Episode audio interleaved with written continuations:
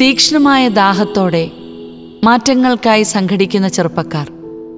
AD സ്പീക്കിംഗിൽ യുവസ്വപ്നങ്ങളുടെ കഥ. ബുധനാഴ്ചകളിലെ സന്ധ്യാകൂട്ടായ്മകൾ ഒരു കാലത്ത് എറണാകുളത്തെ ജീസസ് യൂത്തിന് വലിയ പ്രചോദനവും പ്രവർത്തന സന്നദ്ധതയും നൽകി. ആറു മണിക്ക് ഞങ്ങളുടെ പ്രാർത്ഥനാ ഗ്രൂപ്പ് കഴിഞ്ഞ് ആറരയോടെ എല്ലാ ആഴ്ചയും സാധിക്കുന്ന കുറേ പേർ പട്ടണത്തിലെ ജീവിതവും സംസ്കാരവും എങ്ങനെ സുവിശേഷ ചൈതന്യത്താൽ സ്വാധീനിക്കാനാകുമെന്ന് പങ്കുവയ്ക്കാൻ ഒന്നിച്ചുകൂടുമായിരുന്നു. പല വർഷങ്ങളിൽ പലവിധ പദ്ധതികൾ ഇവിടെ ഉരുത്തിരിഞ്ഞു. City alive colony outreach peace on earth city for life grace land എന്നിങ്ങനെ വിവിധ കാലയളവിൽ സാമൂഹ്യ പ്രതിബദ്ധതയുടെ രസകരമായ എത്രയോ ജയവൈ സംരംഭങ്ങൾ. ഒരു സാമ്പിൾ ഓർമ്മ പങ്കുവയ്ക്കട്ടെ. ആറരയോടെ ബാബു ജെയിംസ് ഡൊമിനിക് രൂപേഷ് ഷാജി തുടങ്ങി ഒരു കൂട്ടം സജീവ ജീസസ് യൂത്ത് ഒത്തുകൂടുന്നു. ചെറിയൊരു പ്രാർത്ഥന പിന്നെ ചിതറിയ ചിന്തകളും അനുഭവങ്ങളും ഓരോരുത്തരായി പങ്കുവയ്ക്കുന്നു. അവധി ദിനങ്ങളിൽ പാർക്കിലെ ഒത്തുചേരലുകൾ അത് കണ്ട് അടുത്തുകൂടുന്ന യുവാക്കൾ അങ്ങനെ തുടങ്ങുന്ന പുതു സൗഹൃദങ്ങൾ മറ്റൊരാളുടെ അനുഭവങ്ങൾ രാത്രികാലങ്ങളിൽ കടത്തിണ്ണകളിൽ തങ്ങുന്ന യാചകരുമായി ബന്ധപ്പെട്ടായിരുന്നു.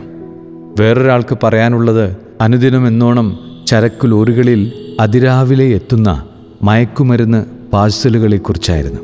ഗ്രാമങ്ങളിലെ യുവജന ക്ലബ്ബുകളെ ഒന്നിച്ചു കൊണ്ടുവരാൻ ആഗ്രഹിക്കുന്ന മറ്റൊരാൾ. ഈ ചിന്തകൾ സാവധാനം ചില പ്ലാനുകളായി. ഇതിനിടെയെല്ലാം ആവർത്തിച്ചു കേൾക്കുന്ന ഒരു ഉദ്ധരണി ഉണ്ടായിരുന്നു. യേശുവിന് ഈ വലിയ പട്ടണത്തെക്കുറിച്ച് ആവേശകരമായ ഭാവി പദ്ധതിയുണ്ട്. മാറ്റങ്ങൾക്കായുള്ള തീഷ്ണദാഹം. പട്ടണത്തിലെ അറിയപ്പെട്ടിരുന്ന ഒരു പൊതുയുവജന പ്രസ്ഥാനമാണ് മാഡ് ഒരു മാറ്റമുണ്ടാക്കുക എന്നാണ് അതിന്റെ പൂർണരൂപം. മേക്ക് എ ഡിഫറൻസ് ഞങ്ങളുടെ കൂട്ടായ്മയിലെ ഇഷ്ടഗാനം ഈ ലോകം കീഴ്മേൽ മറിക്കുന്നത് അങ്ങേ ആത്മാവാണ് എന്നർത്ഥമാക്കുന്നതായിരുന്നു. അതിലെ സൂചനയോ ബൈബിളിലെ ആദിമ ക്രിസ്ത്യാനികളെക്കുറിച്ചുള്ള പരാമർശവും ലോകത്തെ തലകീഴ് മറിച്ചവൻ ഇതാ ഇവിടെയും വന്നിരിക്കുന്നു.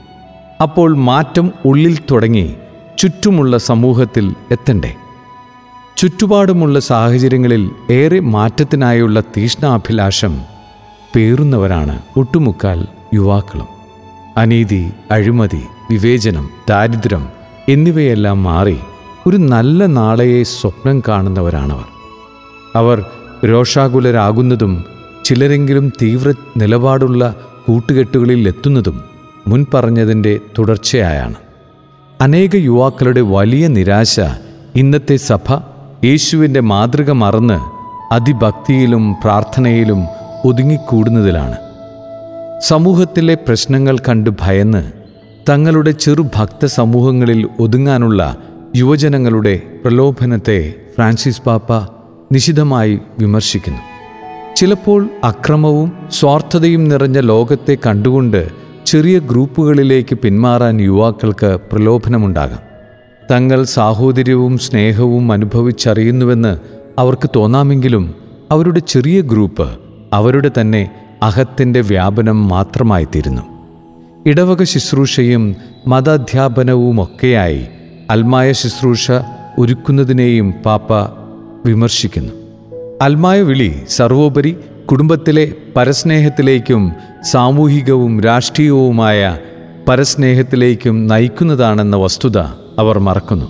അത് ഒരു പുതിയ സമൂഹത്തെ സൃഷ്ടിക്കുവാനുള്ള വസ്തുനിഷ്ഠവും വിശ്വാസാധിഷ്ഠിതവുമായ സമർപ്പണമാണ്.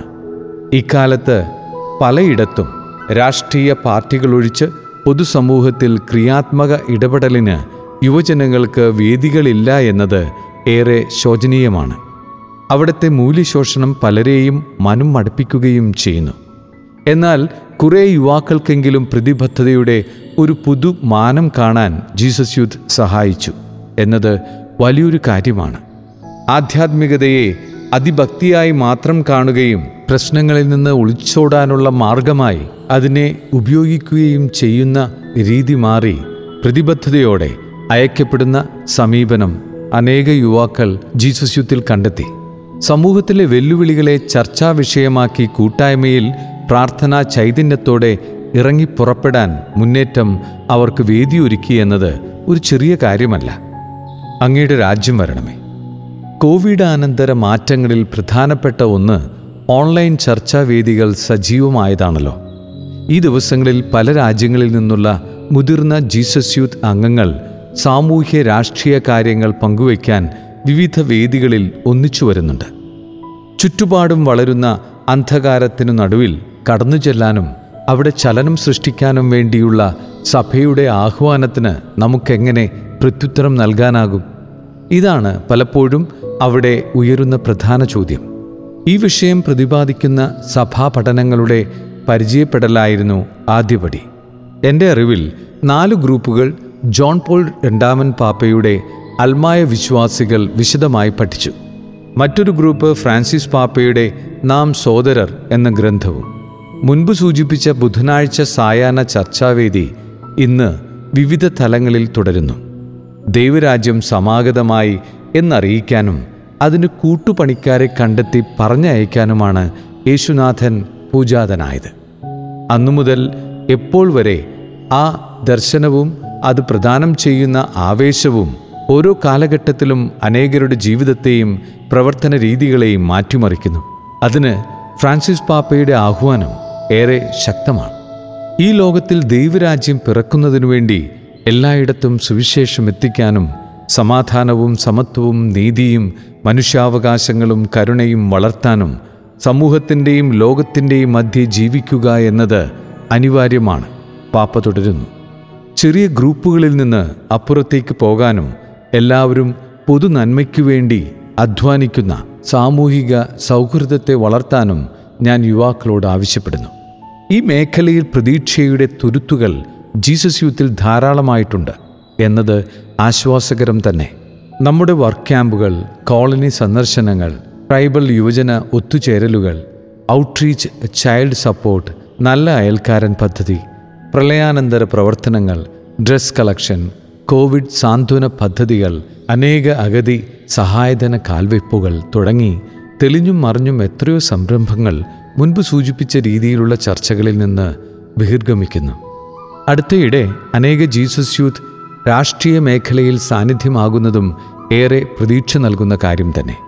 പാപ്പ എടുത്തു പറയുന്ന സഭയിൽ ഒതുങ്ങിക്കൂടാനും പ്രാർത്ഥനാ ക്ലബ്ബുകളായി തീരാനുള്ള ആ വലിയ പ്രലോഭനം മറികടക്കാൻ വചനവും സഭാ പഠനങ്ങളും ഒപ്പം വ്യക്തിപരമായും കൂട്ടായ്മയിലും ദൈവാത്മാവ് നൽകുന്ന വലിയ പ്രചോദനവും നമ്മെ സഹായിക്കട്ടെ.